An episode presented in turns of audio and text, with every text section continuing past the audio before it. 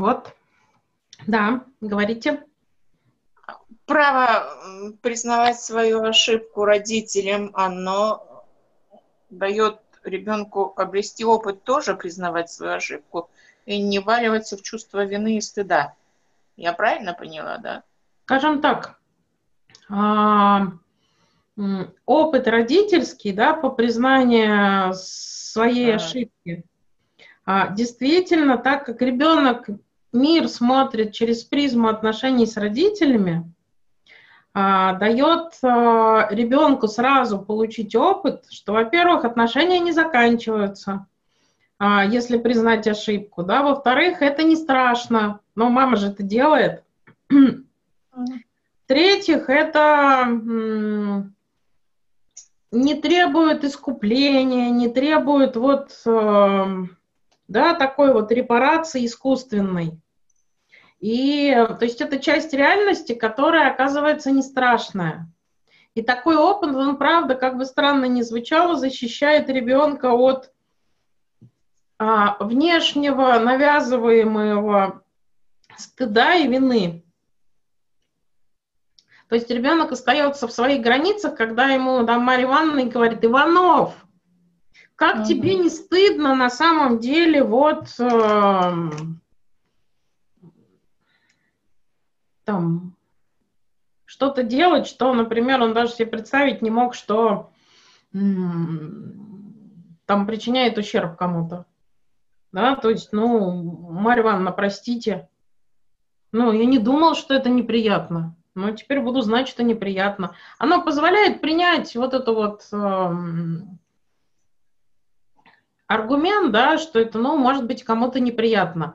А, в кино очень часто заметно, а, а, люди, например, там или в самолете сидят и коленками упираются, например, впереди сидящее кресло или ногами, там, да, если большой перепад в кинотеатре между сидениями, то, ну, грубо говоря, чужие ноги висят на уровне вот вашего уха и головы. Например, люди разулись, и вы умираете от, от запаха, от чужих носочков.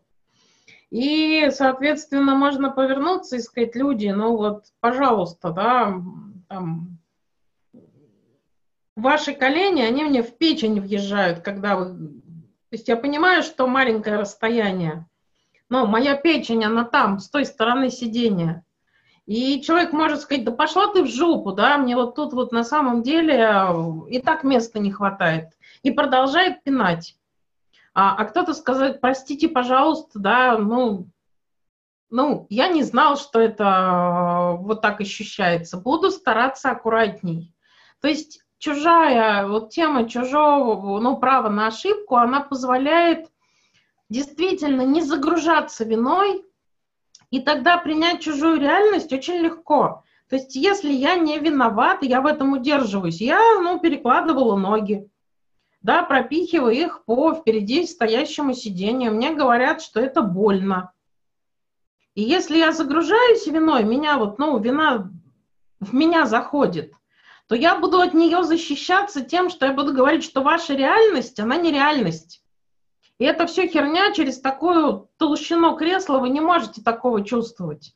Потому что я не хочу чувствовать себя виноватым. Но угу. если тема права на ошибку мне доступна, я говорю, да, простите, ради бога. Даже не могла себе представить, что это вот так ощущается. Я буду аккуратней стараться.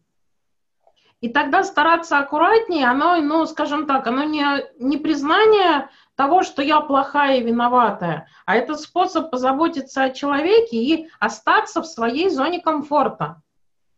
То есть это не прогнуться, а просто mm-hmm. моя зона комфорта теперь, ну, чуть-чуть иная с учетом того, что вот люди слишком близко ко мне.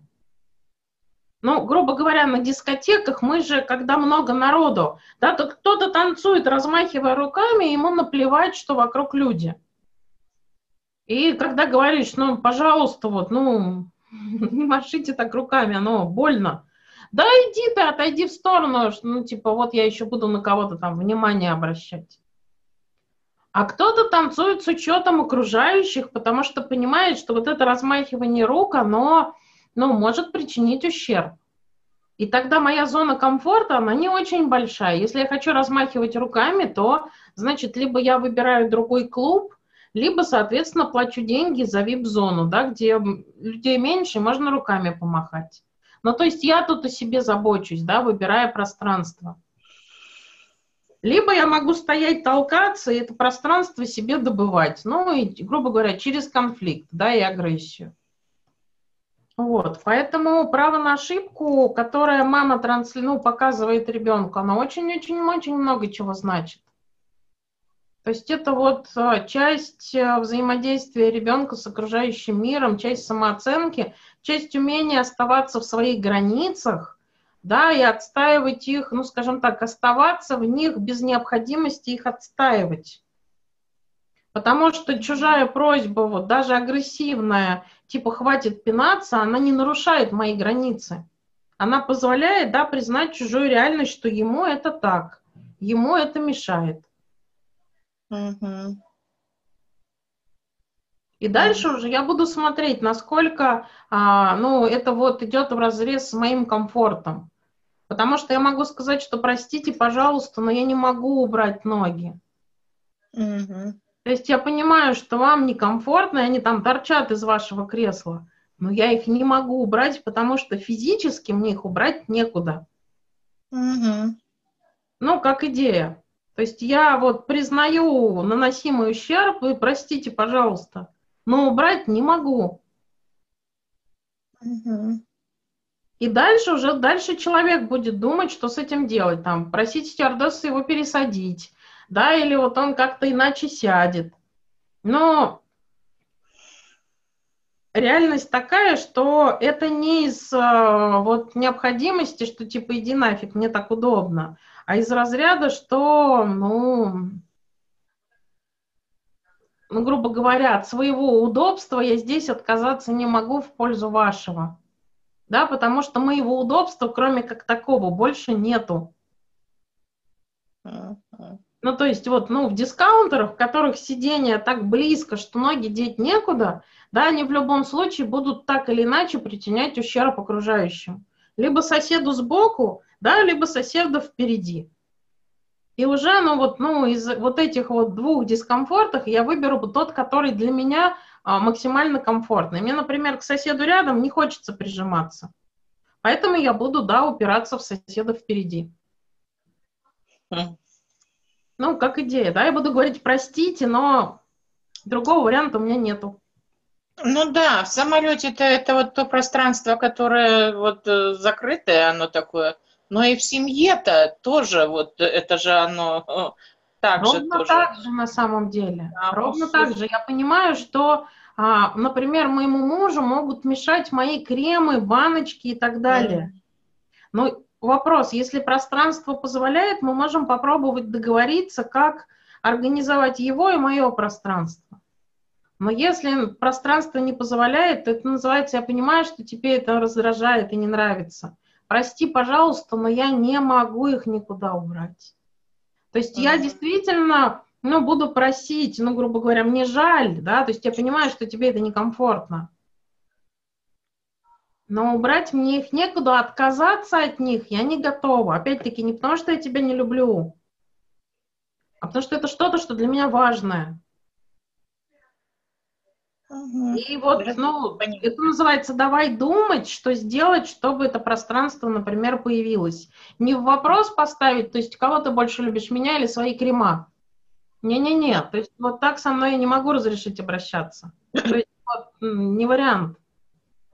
Просто тут вопрос, да, давай мыслить там конструктивно, что мы можем сделать, чтобы. Да, там, например,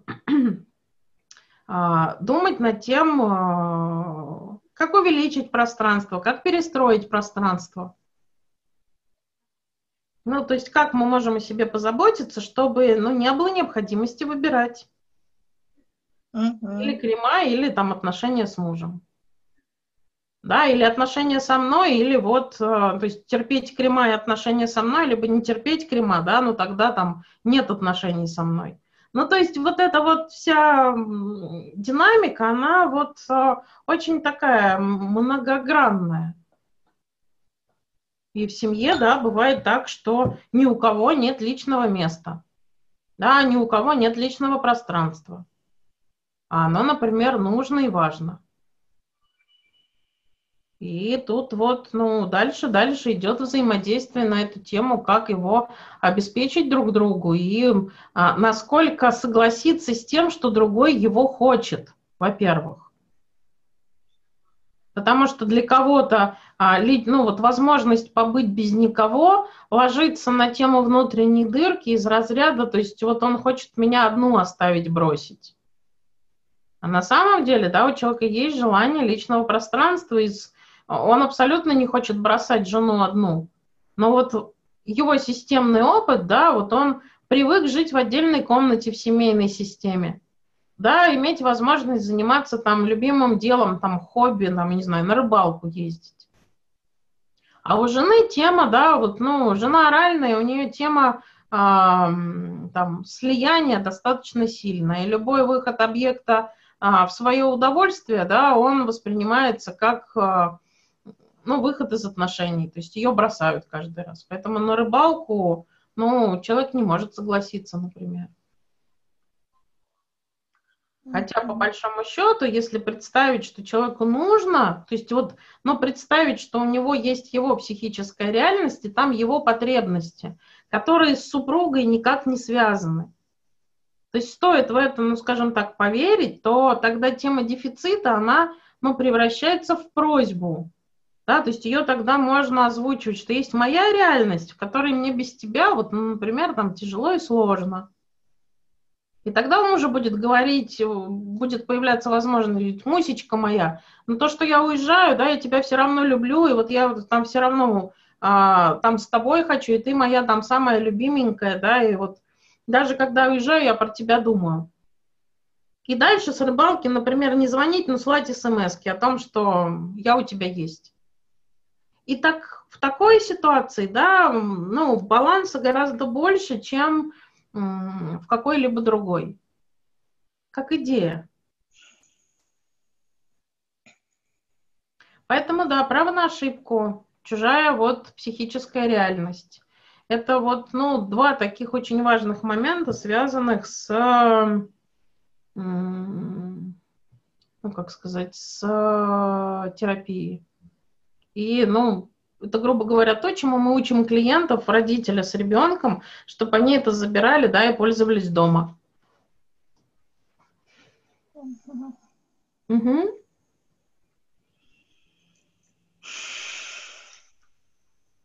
Как идея.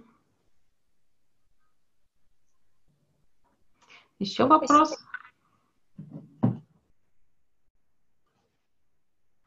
Окей. Значит, мы с вами переходим к теме агрессии. И, а, скажем так, не сказать, что тема тяжелая, она скорее много, многоуровневая. И будем с вами потихонечку пробовать в ней разбираться. А, тем, связанных с агрессией, да, теорий, связанных с агрессией, их большое количество. И каждая школа да, пробовала выстраивать свою идею, связанную с агрессией. И а,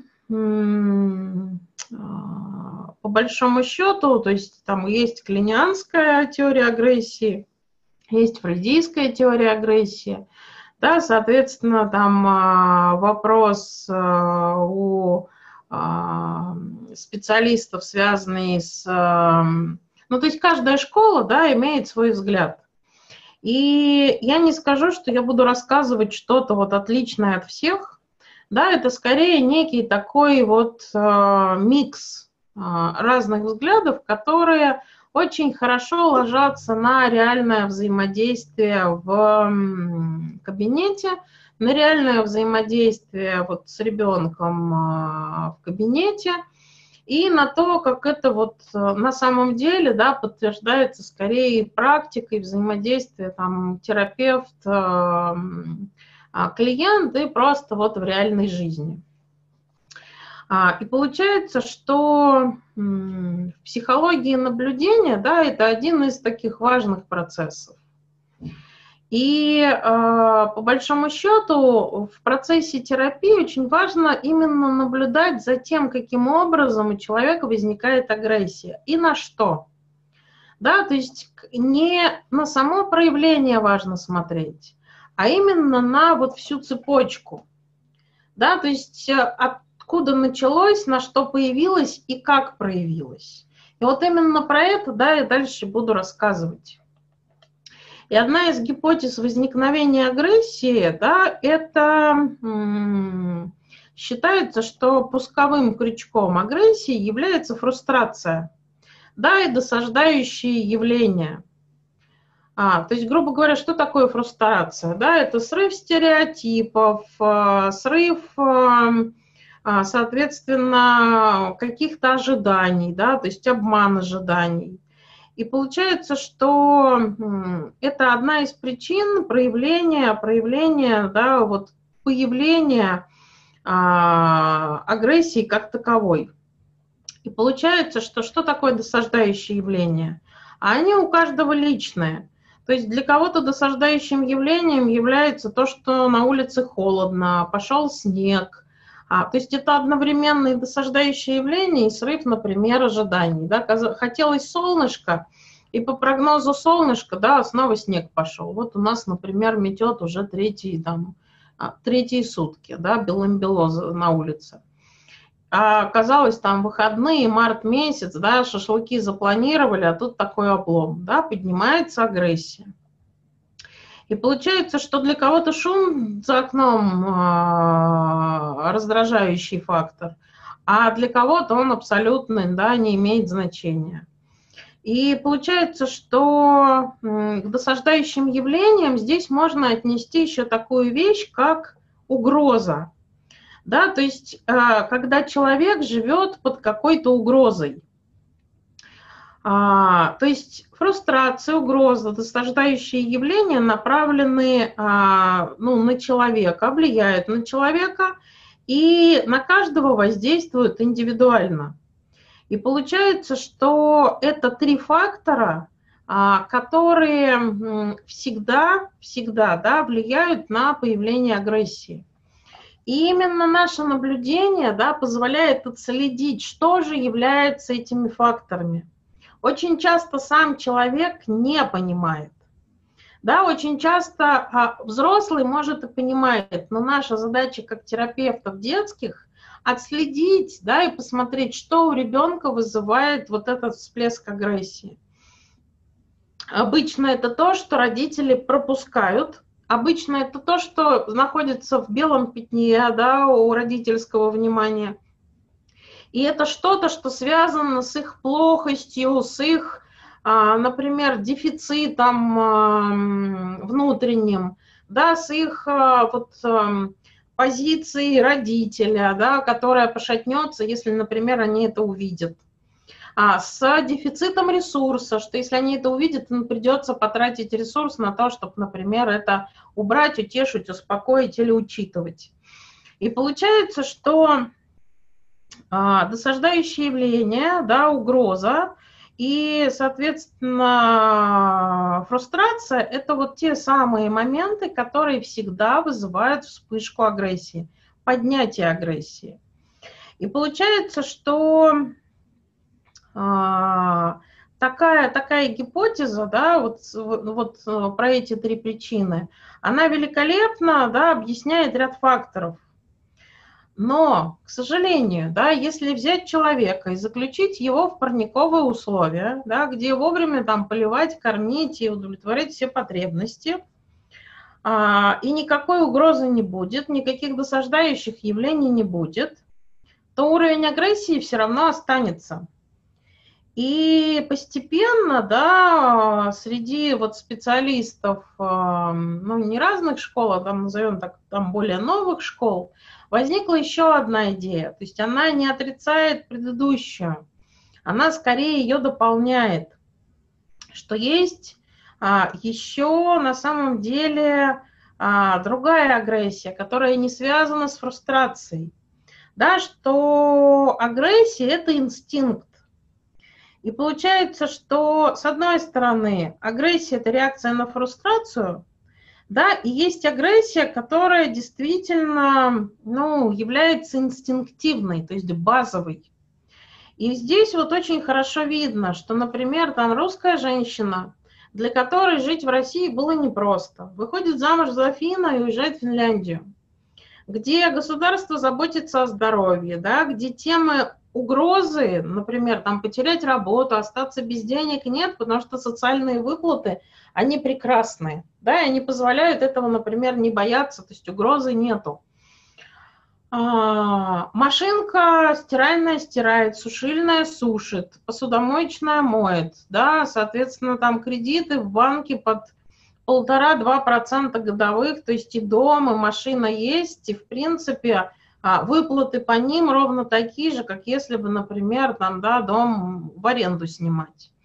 И получается, что нет никаких факторов, собаки не лают, э, частная собственность э, очень сильно уважается, никто на территорию не приходит, и пьяных дебошей за стенкой нету. И получается, что все хорошо, но агрессия есть да, и ее на самом деле все больше и больше человек уже ходит и думает, к чему бы придраться. Вот за что бы зацепиться, чтобы на самом деле вот, э, ну, плохо внутри, да, то есть человек просто вот, ну, в таком раздраженном, злобном состоянии собирается, едет в Питер к родителям. Там раз, разругаться с водителем автобуса, послать куда подальше водителя маршрутки, а, поспорить с официантом о том, кто прав, и написать в книгу жалоб что-нибудь. Соответственно, там обматерить диван, который неудобный, соскучиться по своей кроватке в Финляндии. То есть, грубо говоря, попасть в то пространство, где можно слить агрессию, да, и вернуться снова а, там, в зону комфорта. И получается, что м- действительно поднимается из ниоткуда, да, раздражение, поднимается из ниоткуда желание за что-нибудь зацепиться, и что происходит, да? То есть если агрессия, вот эта базовая, не имеет выпуска, то развивается общее состояние раздражения, и буквально человек вот ищет причину, да, ну, по, ну, причину, с помощью которой можно эту агрессию разрядить. И получается, что базовая агрессия для людей из разных стран, то есть из разных социальных пространств, она будет разная. То есть у финна и у россиянина будут отличаться. Будет что-то похожее у россиянина и итальянца. Но а, мы даже рядом не сидели по, по своему базовому уровню агрессии с каким-нибудь а, Пакистаном, а, Сирии, да, или вот Саудовской Аравии. Да, то есть там уровень агрессии базовый будет, ну, в разы выше, чем, например, у нас с вами. Хотя россияне, да, сами по себе ух. И получается, что э, существует, ну, два уровня агрессии в зависимости от источников. То есть базовый уровень агрессии, то есть это та агрессия, которая является инстинктивной, то, тот ресурс, с которым мы рождаемся. Ее вырабатывает определенное, ну скажем так, она вырабатывается определенное количество там единиц, например, в, ну, в, в минуту, предположим. Да, то есть количество единиц там в единицу времени. И эта агрессия, она зачем-то нужна. То есть, грубо говоря, если она есть, то она зачем-то нужна. И вот тут возникает вопрос, зачем? И получается, что вся адаптация к нашей реальности требует определенного количества ресурса. И э, возможность справляться, например, там, с дискомфортом, двигаться, развиваться, она требует э, определенного количества ресурса. И получается, что вот эта базовая, базовая агрессия, она является вот тем самым ресурсом, который позволяет нам двигаться вперед что-то получать, развиваться и, ну, то есть, да, это вот вопрос развития и движения. И получается, что адаптация к финской реальности и адаптация, например, там к английской реальности, и адаптация к реальности, которая в Индии, да, это абсолютно разные темы адаптации. И базовый уровень агрессии у каждого, да, будет персональный, но он еще, получается, будет, ну, культурологически а, обоснован. И получается, что у каждого уровень агрессии ровно тот, а, который нужен на адаптацию. А вот фрустрационная агрессия – это адаптация к моей текущей жизни, которая вот ну, здесь и сейчас. То есть есть базовый уровень, который нужен на на развитие, да, и на адаптацию к ну, реальности. И фрустрационная агрессия, которая нужна, чтобы справляться с той реальностью, которая здесь и сейчас. С учетом всех каких-то внешних факторов, да, возникающих на, на, там, на моем пути.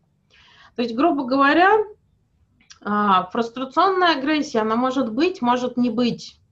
Но базовая агрессия, она есть всегда. И это два разных вида агрессии. И вот тут вот мы с вами будем их учиться различать. И представьте, что на самом деле, да, там нашей русской женщине, которая выросла в определенной культуре, некуда разряжать агрессию.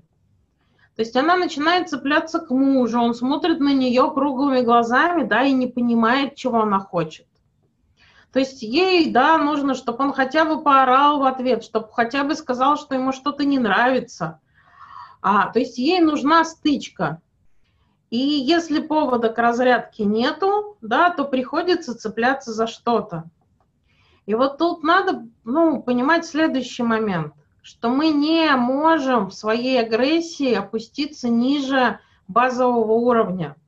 То есть базовый уровень, он всегда бу- будет. Мы можем нарастить количество агрессии, но уменьшить, например, не имеем возможности. То есть то количество базовой агрессии, которое во мне есть, оно таким и останется. То есть его уменьшить невозможно. Возможно уменьшить фрустрационную агрессию да, через уменьшение вот этих вот раздражающих факторов и, соответственно, там, убрав угрозу, уменьшив количество, научив клиента заботиться о себе с точки зрения раздражающих факторов. Да, соответственно, там возможность выдерживать какие-то фрустрационные ситуации. А, ну, то есть вот чем зрелее психика, тем больше мы, например, можем вот какого-то дискомфорта выдержать. Не согласиться с ним, но именно выдержать то количество агрессии, да, вот этой вот фрустрационной, ее станет меньше – но базовая агрессия, она всегда останется с нами. И получается, что с одной стороны агрессия – это инстинкт, это энергия. И вот тут вот энергия, по-хорошему, это данность, которая нам дала при рождении. И ее не будет больше, ее не будет меньше. Именно вот базовой агрессии. И на что эта агрессия тратится? А, то есть, во-первых, э, количество ее определяется ну, культурологическим моментом. Следующая тема, про которую мы говорили там на первых модулях, да, что то, каким образом мама ходила беременность. Насколько я в качестве младенца внутриутробно да, чувствовала себя в комфорте, в дискомфорте. Насколько я в этот момент чувствовала себя там защищенной в безопасности – да, как бы странно ни звучало, вот эти вот факторы, они как раз влияют на количество базовой агрессии. То есть то, на что, то, что потом влияет на количество фрустрационной агрессии, а в ситуации вот э, нахождения внутри мамы, да, влияет на количество агрессии базовой.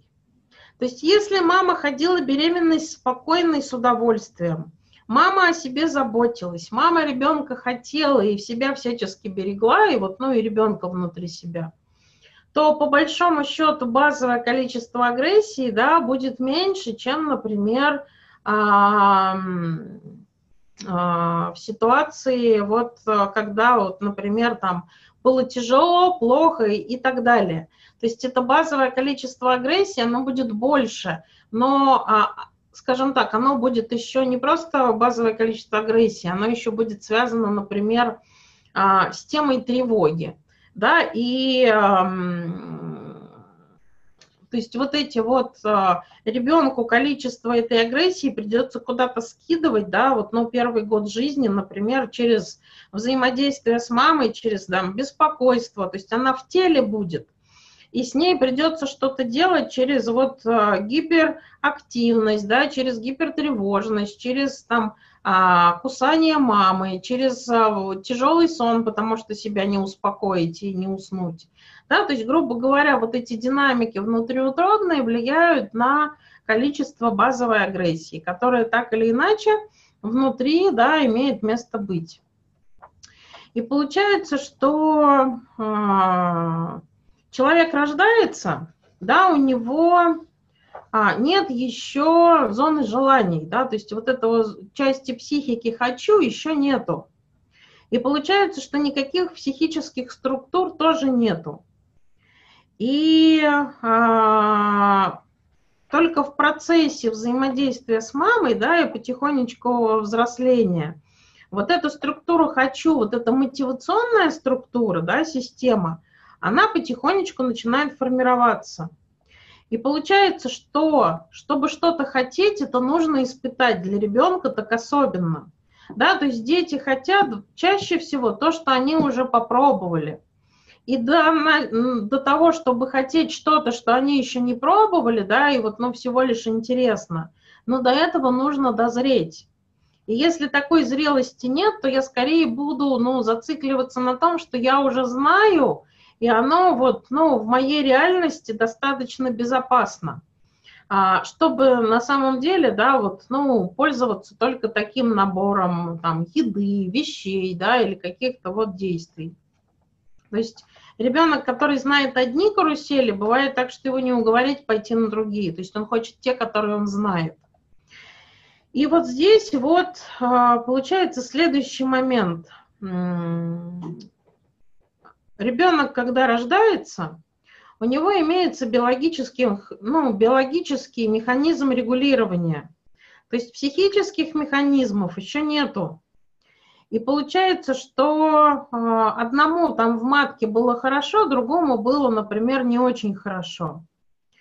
И, соответственно, и когда ребенок э, Казалось бы, да, это маленькая разница между хорошо и нехорошо. В любом же случае он был в маме.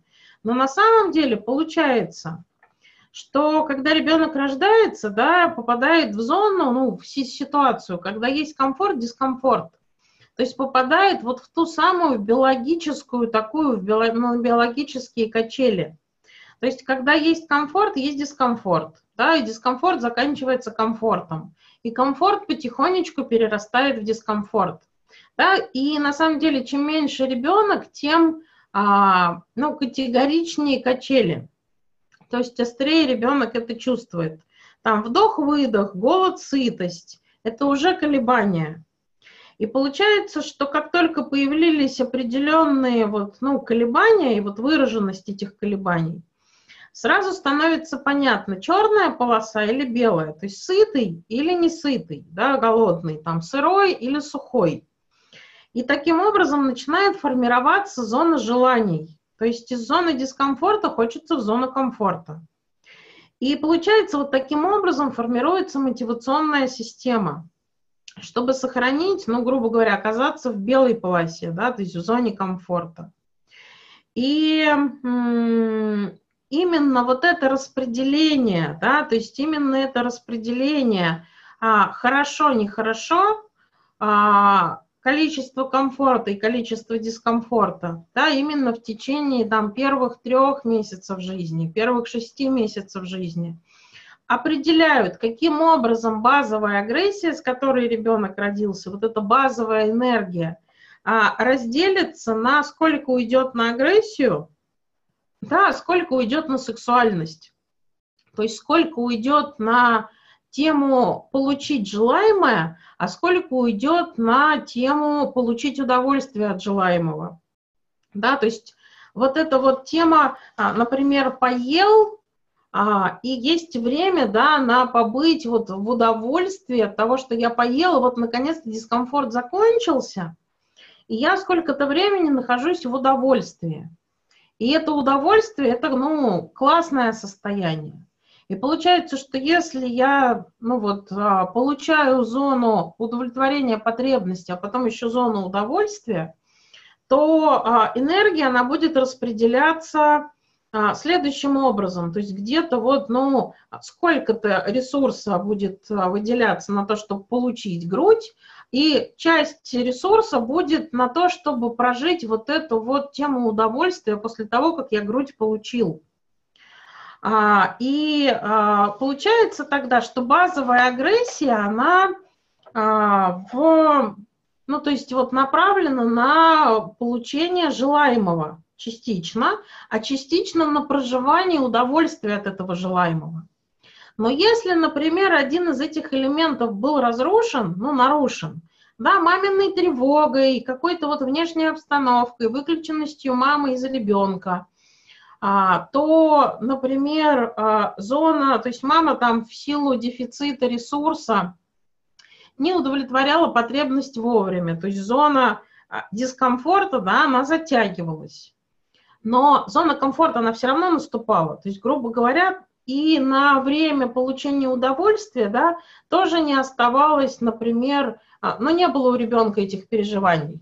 Да, мама своей тревогой его выдергивала, и вот, ну, грубо говоря, полежать и получить удовольствие от, грубо говоря, того, что я наелся и я сыт, и у ребенка, ну, то есть там в силу а, маминой тревоги, системных вещей, да, то есть не получалось.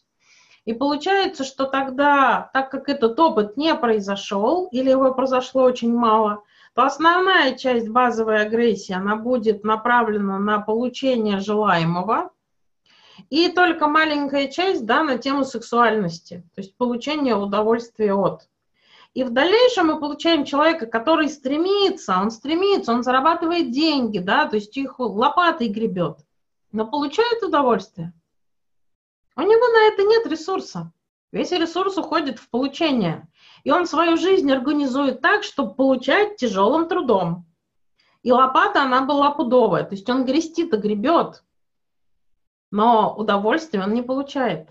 Да, то есть вот это распределение базовое, оно вот получилось вот такое вот. И получается, что, э, ну, надо сказать, что, например, в той же Финляндии, да, очень интересный процесс. А, видно, каким образом финны, то есть э, получение желаемого, оно несложно чаще всего. То есть ты пришел в банк, подал документы, тебе одобрили кредит, и ты купил дом. Русский человек скачет по дому, радуется, Фин улыбнулся и дальше пошел. И у них, в принципе, тема получения удовольствия, она очень сложная тема.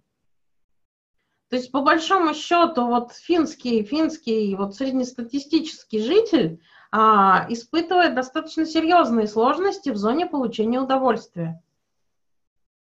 А, то есть вот этих вот, ну скажем так, качелей как на получение, так и на, ну, на получение желаемого, так и на получение удовольствия, да, а, в этом вопросе жизнь очень ровная.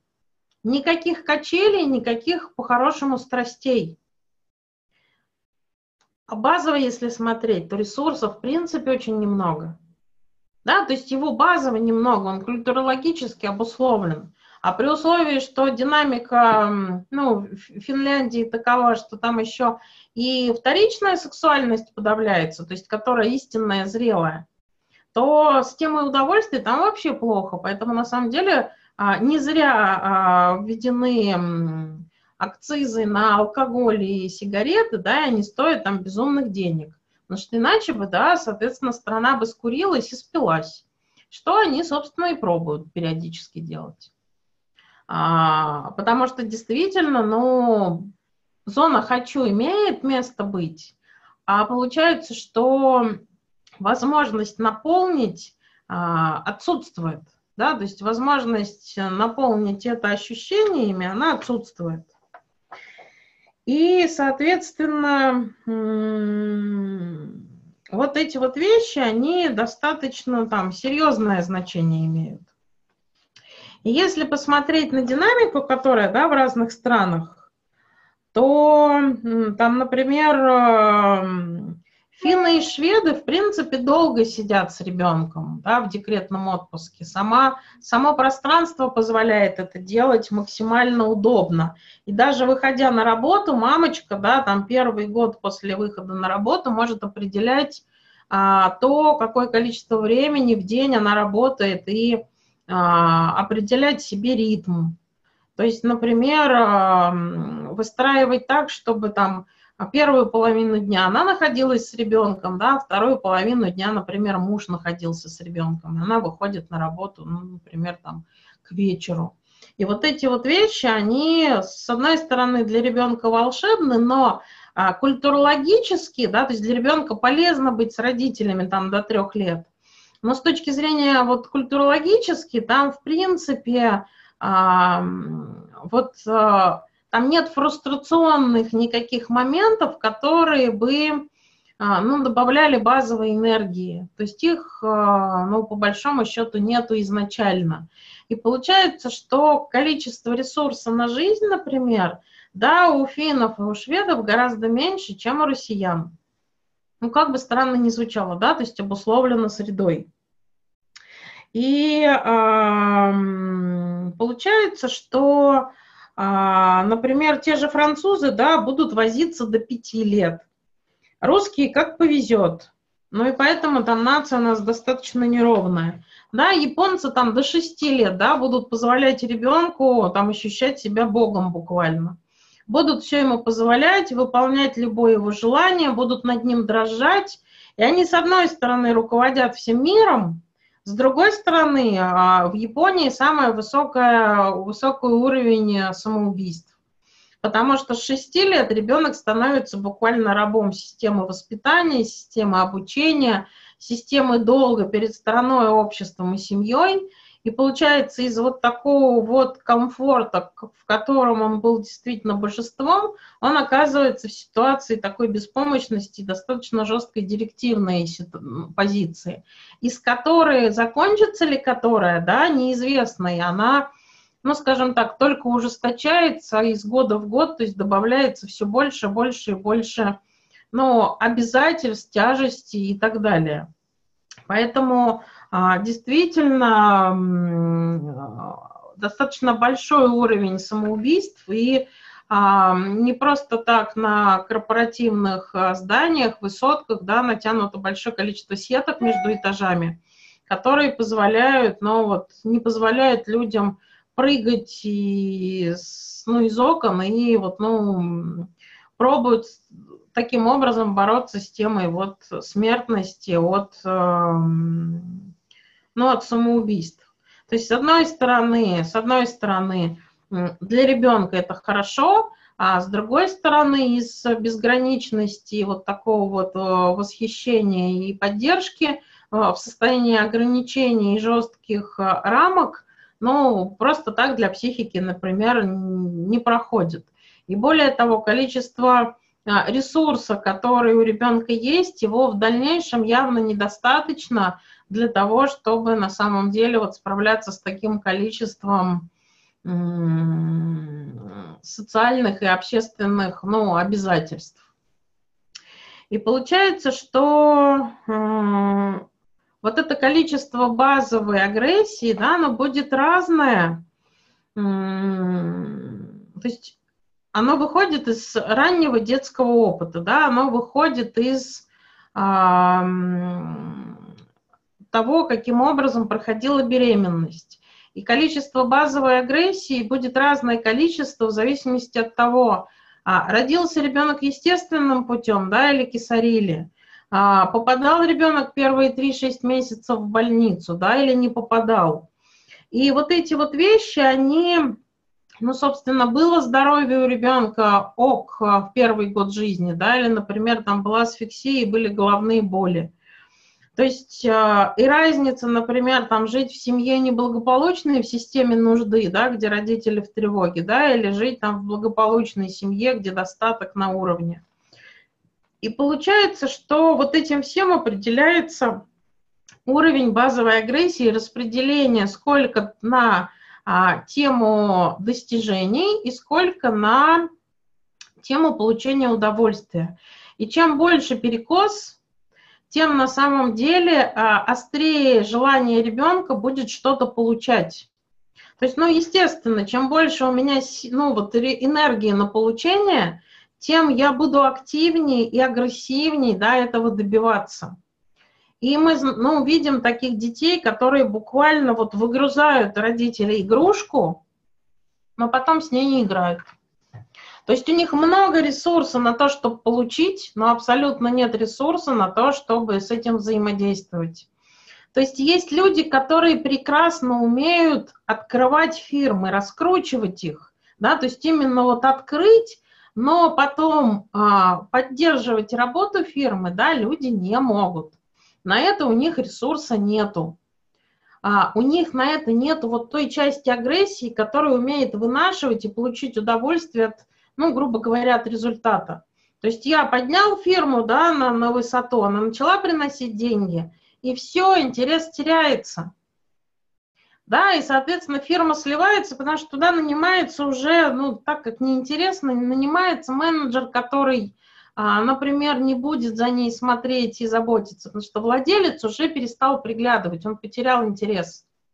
И, кстати, вот а, очень часто родители приходят в терапию, приводят детей именно с того, что а, из-за того, что то есть ребенок много чего может, но он ничего не делает и он много чего хочет. Но вот купили что-то, да, то есть вот он там бился, убивался, страдал по какой-то вещи, купили, и она лежит, он ей не пользуется. И родители начинают видеть в этом, ну, ерунду, что с какой смысл тебе что-то покупать, если ты все равно не играешь? А он не умеет. У него на это нет ресурса, там пусто. И вот этот ресурс в процессе терапии нам придется выращивать да, то есть помогать агрессии распределиться немножко, ну, скажем, иным образом через получение удовольствия, которое мы будем показывать, что смотри, как здорово. Сначала за счет нашего ресурса, а потом на самом деле вот за счет того, что у нас получается, а, и ребенок в этом поучаствовал, ему снова и снова, да, будет этого хотеться. И потихонечку, да, там внутри него перес, ну, перераспределится ресурс. И получается, что а, количество агрессии у людей, да, оно от поколения к поколению меняется. Потому что, с одной стороны, сначала мама сидела с ребенком там первые две недели, потом выходила на работу, и ребенок оставался в яслях или с бабушкой. Потом этот срок вырос до трех месяцев, Потом мама могла целый год сидеть, да, теперь мамы сидят до трех лет. И вот каждое поколение, соответственно, будет иметь разный уровень агрессии и разное распределение между ну, агрессивностью и сексуальностью.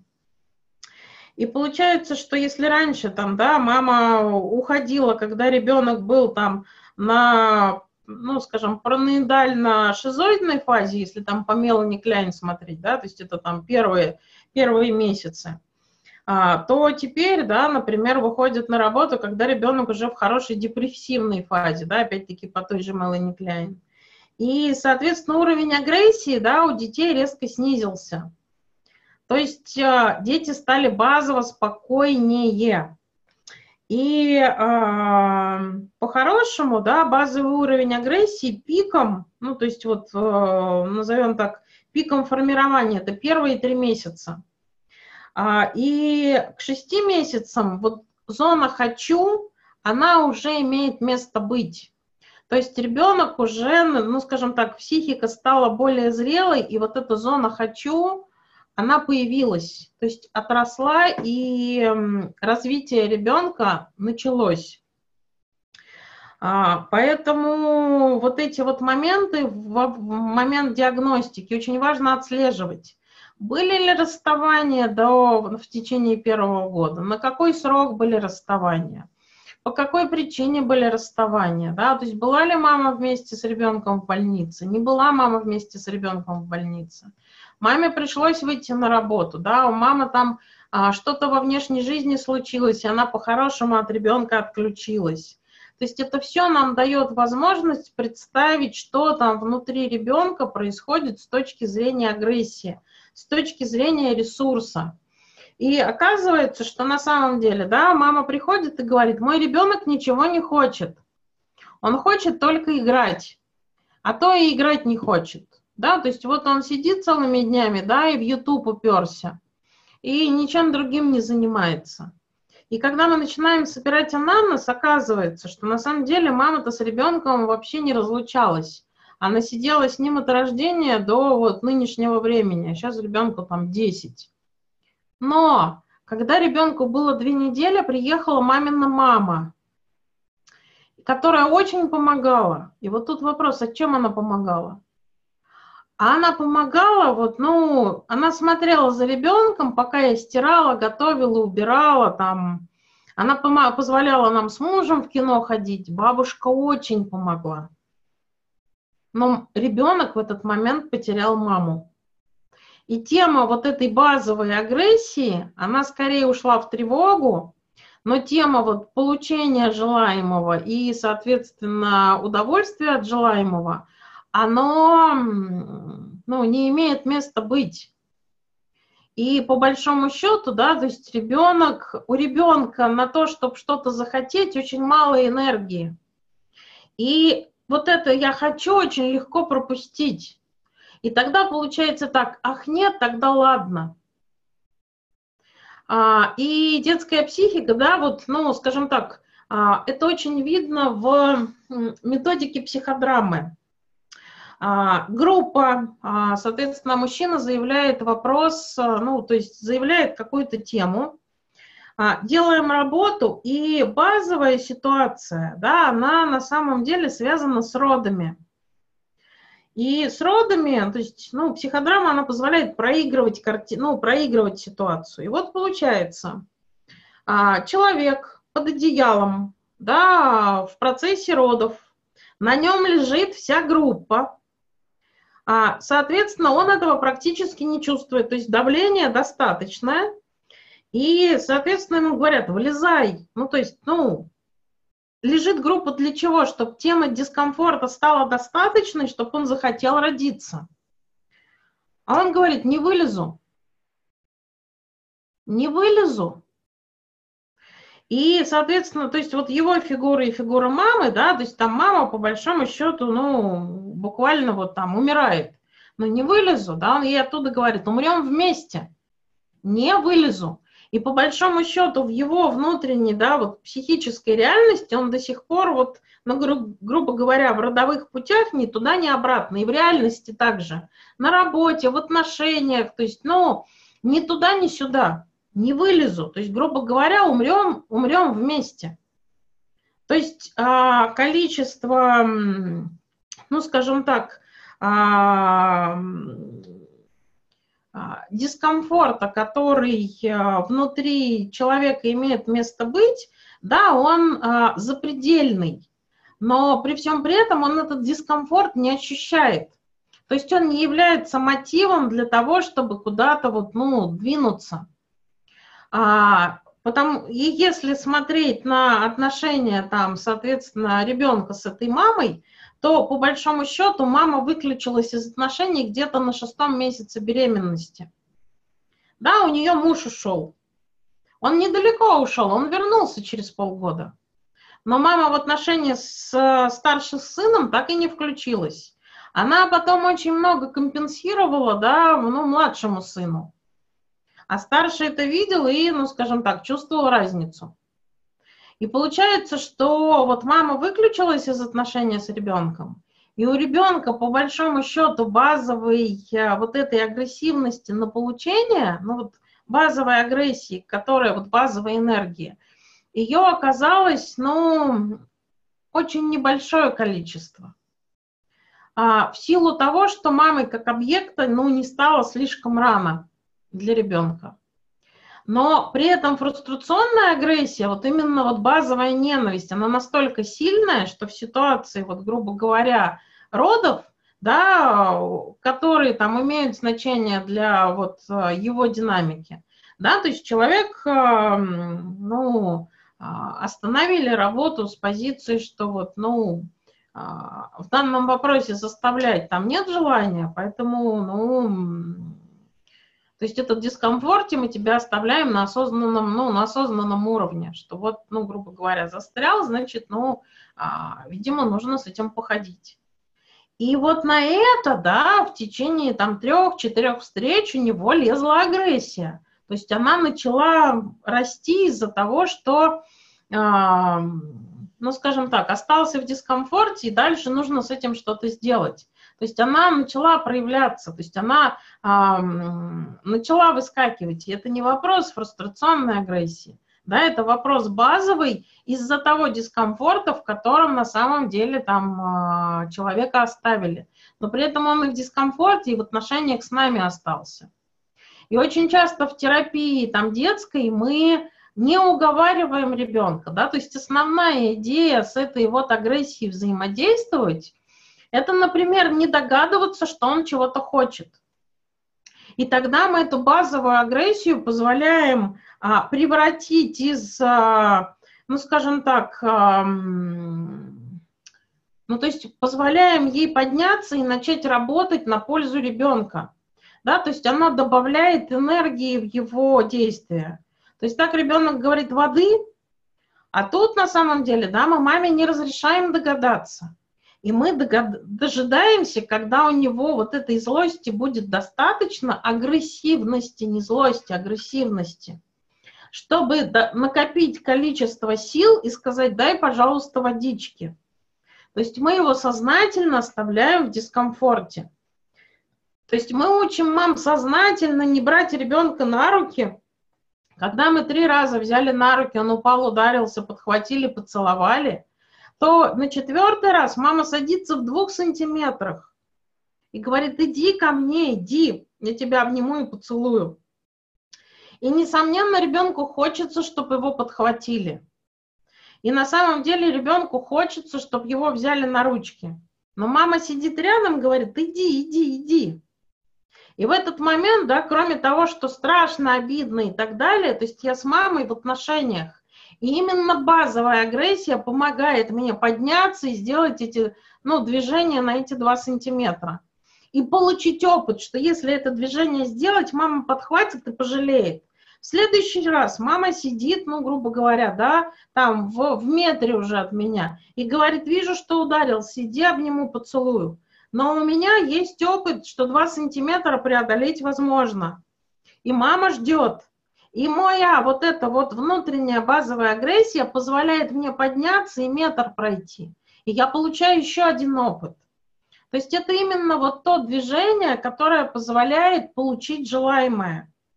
Это то движение, то есть тот ресурс, который позволяет подняться и куда-то, ну, на самом деле, ну, подвигаться. Поэтому тут очень опасно кого-то утешать в ситуации, когда человек говорит, я ничего не могу, я ничего не значу, да, я вот, ну, дурак дураком. И как только мы говорим, да нет, да это не так, это вот как раз отрицание его реальности. И тут разговор такой, что да, велика вероятность, что вот, ну, это так. Я, ну, я вижу, что ты так это ощущаешь. То есть я могу это иначе видеть, но я вижу, что ты это так ощущаешь, и что ты думаешь с этим делать? Иначе, да, получается следующее, что я вот, ну, плохо себя чувствую, и я это людям рассказываю, и люди меня начинают утешать. То есть оно мне на самом деле не приносит никакой радости, но оно мне становится выгодным. Да, то есть меня утешают, я получаю какое-то внимание, но оно мне помогает подняться? Нет. И получается, что моему, моей немощности, да, вот этой вот э, ощущение себя в дискомфорте, начинает служить чужая жалость. И получается, своего ресурса нет – а я ну, не умею его поднимать. И чужая жалость становится ресурсом. Не для того, чтобы встать и пойти, а для того, чтобы, ну, вот сколько-то времени побыть в чужом ресурсе, а потом снова, да, начать звучать из позиции вот, ну, жертвы и немощного. Но если человек скажет, да, так и есть, то есть я вот, ну, понимаю, что ты так можешь себя ощущать, И, ну, даже себе представить не могу, насколько это вот, ну, тяжело в этом быть. Что думаешь делать с этим? Ну, я не знаю, что с этим делать. Очень жаль. Но если придумаешь, там расскажи, я с удовольствием послушаю. Если смогу чем-то, да, то готов помогать. Но утешать я тебя не буду. И на самом деле я стараюсь не утешать детей. То есть я скорее могу сказать, что мне очень жаль, что с тобой так. Да, потому что в этом очень, ну, непросто быть. Но я не буду доказывать никогда ребенку, что он хороший. Я могу сказать, я знаю, что вот, ну, а, ты попробуй. То есть ты попробуй. И у тебя обязательно получится. Но это не потому, что там я ребенка утешаю, а потому что, в принципе, в соответствии с его возрастом, а, задание на возрасту соответствует. И интеллектуально ребенок сохранен. У него это получится. С первого, пятого, десятого, пятидесятого раза. То есть э, ребенку собрать космическую ракету, да, я не скажу, у тебя обязательно получится. И я даже не предложу попробовать. Но сделать задание в соответствии с возрастом предложу. И более того, да, буду знать, что получится. И, и ему про это расскажу. Что знаешь, что получится. Ты попробуй. Раз, два, три, пять. Смотри, получилось. Потому что нет никаких причин, чтобы не получилось. И я не буду утешать в том, что ты молодец, в том, что вот, ну, ты умный мальчик, у тебя вот там все хорошо, тебе просто надо попробовать. Нет, я скажу, будешь готов, начинай делать. И буду ждать, когда вот эта базовая агрессия поднимется, и ребенок, да, возьмется там поставить грибочек или начать палки рисовать. И скажу, о, какой молодец. Нашел силы. Это вот те самые силы из базовой агрессии которые на самом деле очень часто не участвуют в процессе нашего взаимодействия с окружающей реальностью. Да, то есть они вот в ситуации распределения и отношений с мамой первые там три а, месяца жизни, да, а, распределились таким образом, что пользу нам не приносит. И в тот момент, когда у нас вот было распределение на формирование «хочу», да, вот на позвать маму, то есть ресурса было очень мало. Да, и вот позвать маму нужно было, нужно было. И, и а, ребенок как-то маму звал там плачем. Но когда ресурса внутри мало, то опять-таки с помощью психодрамы опять того же молодого человека, да, когда он стал готов делать работу, позвать маму для него оказалось сложностью из детской позиции. То есть ему казалось, что он кричит во все легкие, а на самом деле даже те, кто вот, ну, на нем лежали пластом, да, не слышали, что он говорит. Он говорит, я кричу. Ему вся группа говорит, Дима, нет. Да я кричу, ору, говорит он нормальным голосом, но при этом, когда его просят позвать маму, он рот открывает, а звука нет. А у него по ощущениям, что он просто вот, ну, вопит и кричит – и получается, что а, его мама по-хорошему пропускала его, а, его а, зов. И в силу ее выключенности из-за ухода мужа, да, то есть она не смотрела на ребенка внимательно, не зовет и не подходила, не просит есть не кормила. И получается, что тема вот а, его распределения вот этой вот а, энергетики, да, она, во-первых, распределилась кривым образом, а во-вторых, ее изначально было немного. И в-третьих, например, зона «хочу», она не сформировалась, потому что зона «хочу» не подхватывалась и опыта удовлетворения потребности. У ребенка он все время был сдвинут, и по количеству там дискомфорта, который был, просто терялось. И вот это вот все, да, потихонечку, ну, придется в терапии, ну, выстраивать. То есть очень внимательно смотрим, каким образом проходила беременность, очень внимательно смотрим на то, каким образом да, ребенок прожил первый год жизни. Потому что вот а, уровень базовой агрессии, да, базового ресурса, он будет очень тесно связан со всеми событиями, которые тогда происходили. А, соответственно, соответственно,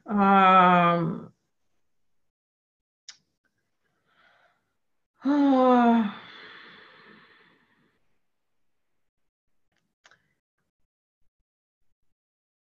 есть к да, пик формирования первые три месяца, и вот зона «хочу», она уже сформирована к шести.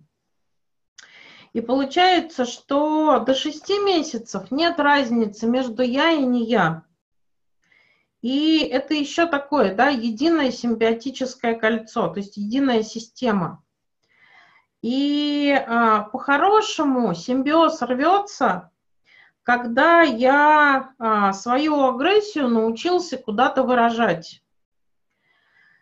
Но если у меня нет повода выражать, то симбиоз не рвется.